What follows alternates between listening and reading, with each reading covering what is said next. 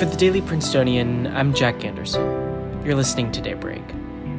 Today, we cover a new undergraduate student government report on mental health, a naturalization ceremony on campus, updates on Hurricane Fiona, and a new song from the US military.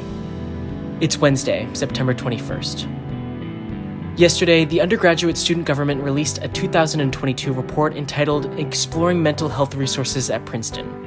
The report was formed through a university working group consisting of USG representatives, the VP for Campus Life, and the Director of Counseling and Psychological Services.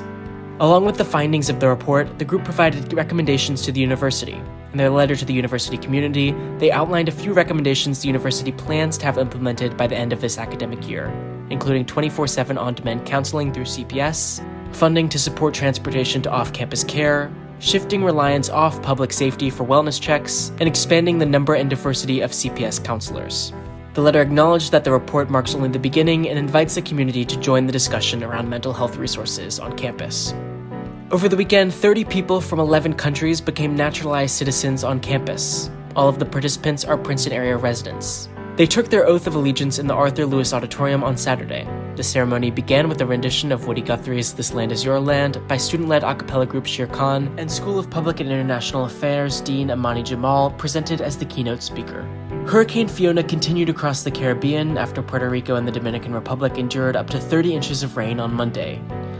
Fiona hit the Turks and Caicos Islands as a Category 3 hurricane. The government imposed a curfew and urged residents of flood prone areas to flee as the territory braced for a storm surge of 5 to 8 feet. As of yesterday, about 80% of Puerto Rico remains without power. In response to the devastation, Puerto Rico's governor requested a major disaster declaration, which would free up federal funds for assistance. Senate Majority Leader Chuck Schumer said he would urge the federal government to cover 100% of disaster response costs, as opposed to the usual 75%. And yesterday, the newest US military branch adopted an official song. The Space Force's new song, Semper Supra, is derived from the Force's motto, Always Above. The Force was established under former President Donald Trump and has notably been parodied in the Netflix show of the same name. Despite the jokes at its expense, the Space Force is responsible for some important defense duties, including missile alerts and jamming the transmissions of enemy satellites. We'll play you out with a sample of Semper Supra. Today, expect warm and sunny weather with a high of 84 and a low of 56. That's all for Daybreak today.